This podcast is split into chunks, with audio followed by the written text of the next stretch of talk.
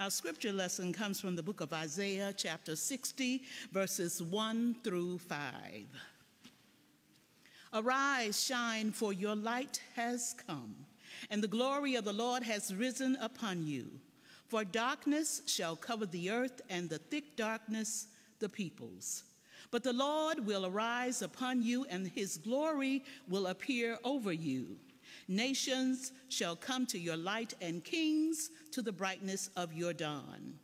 Lift up your eyes and look around. They all gather together, they come to you.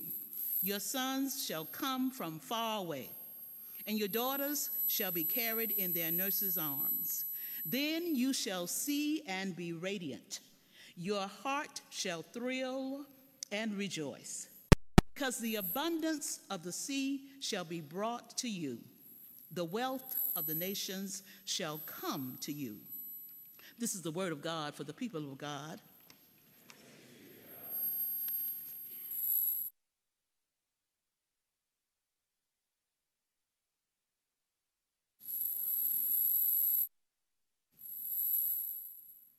Arise and shine, for your light has come. This passage of scripture has been one of my favorite over the years because it gets me to a place where I'm reminded what it is that we are called to do and who we are called to be as a people. Arise and shine, for your light has come. The children of Israel had walked in darkness, scripture tells us.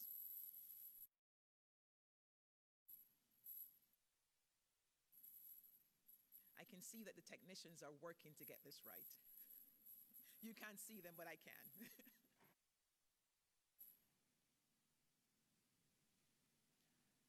the children of Israel had walked in darkness. They had been looking and longing for one who will come and show them the way. They had been longing for one who will show them the purpose of their lives. And they walked on century after century. They had been held in captivity on more than one occasion, living in exile. Each time they turned away from God, seeking to do their own thing, they end up in a mess. The prophet Isaiah had a word for them, however. In the midst of their struggles, in the midst of their hardships, in the midst of their brokenness, a word came from God for them. And the word was, Arise and shine, for your light has come. Last week we celebrated Christmas Day. And, and if, if, I may just pause and say right here that Christmas is a season. You may come in this morning and see that the sanctuary is still decorated. And one of the ways I try to help people to remember that Christmas is a season and not just one day you know the song that says, On the first day of Christmas, my true love gave to me. There are 12 days for Christmas. We go until Epiphany. But the first day of Christmas, we celebrated last week, Sunday. And we talked about the reason for celebrating Christmas. It's not how they have commercialized it, where we go buy gifts. And as good as wonderful as all of that is, it's really because Jesus Christ, the Son of God, the love of God, became flesh and dwell among humans. And so we celebrated Christmas because Christ has come into the world. I shared with you last week one of my favorite lines. It says, Long lay the world in sin and error pining until he appeared and the soul felt its worth. Until Christ came, humanity had been stumbling and fumbling in darkness, and Christ came. Now, who is Christ, you may say? Not just the Son of God, but John 1, verse 4 tells us that in him was life, and the life was the light of all humankind. The light of the world has come. And as such, the word to the children of Israel, but also to all humanity, is to arise and shine, for your light has come. You and I know the importance of light. You and I know the value of light. Last week in, at the gym, one of the older members there took out her phone to show me a picture of how she had done this makeshift room because when she woke up at two in the morning, the light had gone out because of the storm, the coldness. And she showed me how she set things up to keep herself warm. We know the value of light. It provides the ability for us to see, but light is even more important because it makes clear what is true and what is real. It gives power. It's, it's that electricity that gives power. Christ has come to make clear what is true, what is real for all who believes, for all who chooses to follow him. And so for us this morning, we hear the words the same Arise and shine, for your light has come. St. Mark, I stand before you this morning and I ask you to remember this. You do not need permission from anyone to do the work of the kingdom. You do not need the permission from any anyone, not the denomination, not the conference, to let your light shine. And how you may ask me, can I make my light shine, Pastor Carolyn? I can tell you. Look around us each day. As you walk each day, as you, you hear the news, as, as you, you read the paper or you read on your smart device, what do you see? What do you hear? Souls that are hungering to know that they're loved, people who are yearning for relationship and, and community, people who have lived on the margins because life have passed them by and, and others have ostracized them and they're looking for a place where they know that they belong, where they have a home, where they're loved. It is in our DNA as a congregation to be the ones to be radically hospitable to those who have been left on the sidelines by life. I'm working through my doctoral project and I'm typing and I'm reflecting on, on some of the things that were shared with me when I came to St. Mark.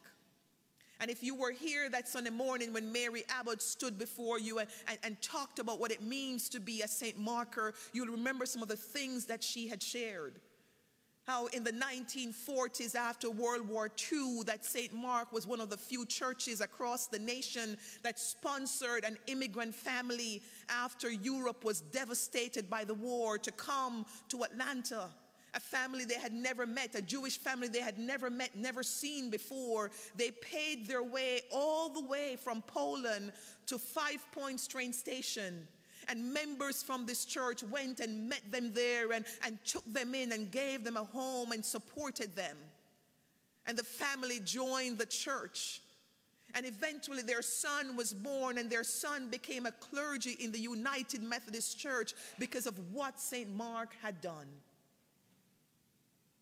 You have heard the story. I can imagine that we were one of the few pastors who signed on to what is called the Minister's Manifesto when there were other churches saying that there should not be, there should be segregation in schools. And Bevel Jones, who was the senior pastor here then, decided and joined with Reverend Laurie to write a letter and posted it in the Atlanta Journal Constitution that we believe that all people are made in the image of God and all people have the right to live as first class citizen in the United States of America.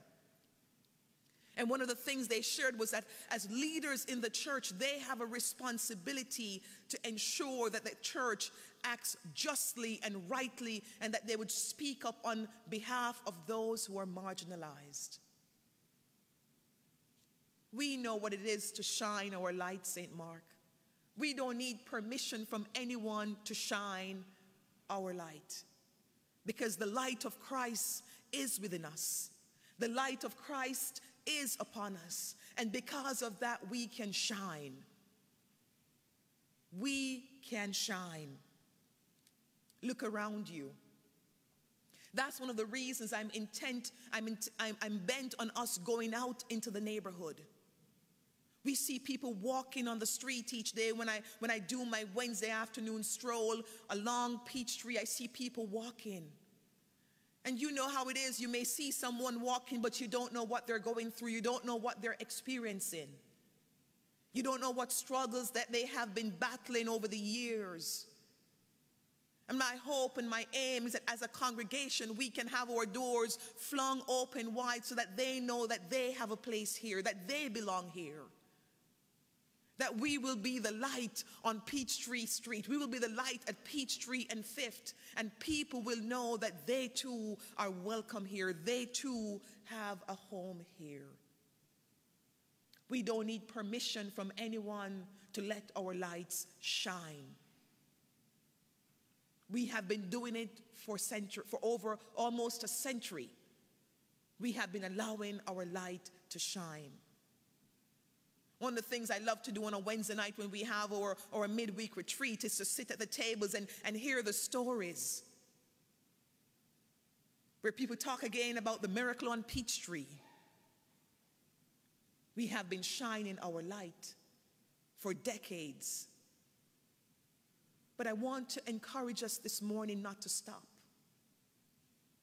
Let us not stop shining our lights. Let us not pat ourselves on the shoulder and said, We have done well, we have shone in the darkness, and we have done our part. Because there are still others who need to know that they too are loved. There are still others who need to know that the peace that Christ gives is the peace that will sustain and keep even in the midst of crisis. There are others who need to know that they're searching and, and, and they're going after nothing will fill except Jesus Christ Himself. There are others who need to know, who are hungering for love. They need to know that they are loved. They're loved by God. They're loved. And that we, with open arms, are willing to love them the same. You see, there, there are many people who are stricken by the weight of life. They go around and they, and they do, but they're burdened by life. And if only, if only someone, if, if only someone will tell them that there is a man called Jesus who is more than able to save, a man called Jesus who is willing to love, a man called Jesus who is willing to give peace, a man called Jesus who says, Come unto me, all who are wearied and burdened, and I will give you rest. A man called Jesus who says, Take my yoke upon you and learn of me. A man called Jesus who says, I am here for the humble, and for the weak, for the broken a man called Jesus who said, For God so loved the world that he gave me God's only son. There are many who are living in the darkness of not knowing, the darkness of not knowing what it is to be loved, to be accepted. And we have the responsibility and the privilege to let our lights shine. One of my favorite quotes I heard some time ago was by Paul Scherer. He's one of the, the, the, the, teachers and professors at Princeton. He says the secret of the Christian life isn't to try to be good. He said, We have tried that and we have, we have gotten it down pat. But the secret of the Christian life is to find some dark corner of the kingdom and have your fling at helping God bring the light in amid all the darkness of these days, the question I ask us, St. Mark, is what corner can we choose to help to bring in the light of God? Who can we tell? Who can we show the love of God to so that the light of God can shine upon them? We have done well, but we should not stop. We cannot stop here. Christ, the light of the world, has come. In him is the light of all humans. And we who have experienced that light, we have a responsibility to go forward and be that light in the world so that others may see clearly that they too are loved, that they too belong, that they too are children of God. Amen.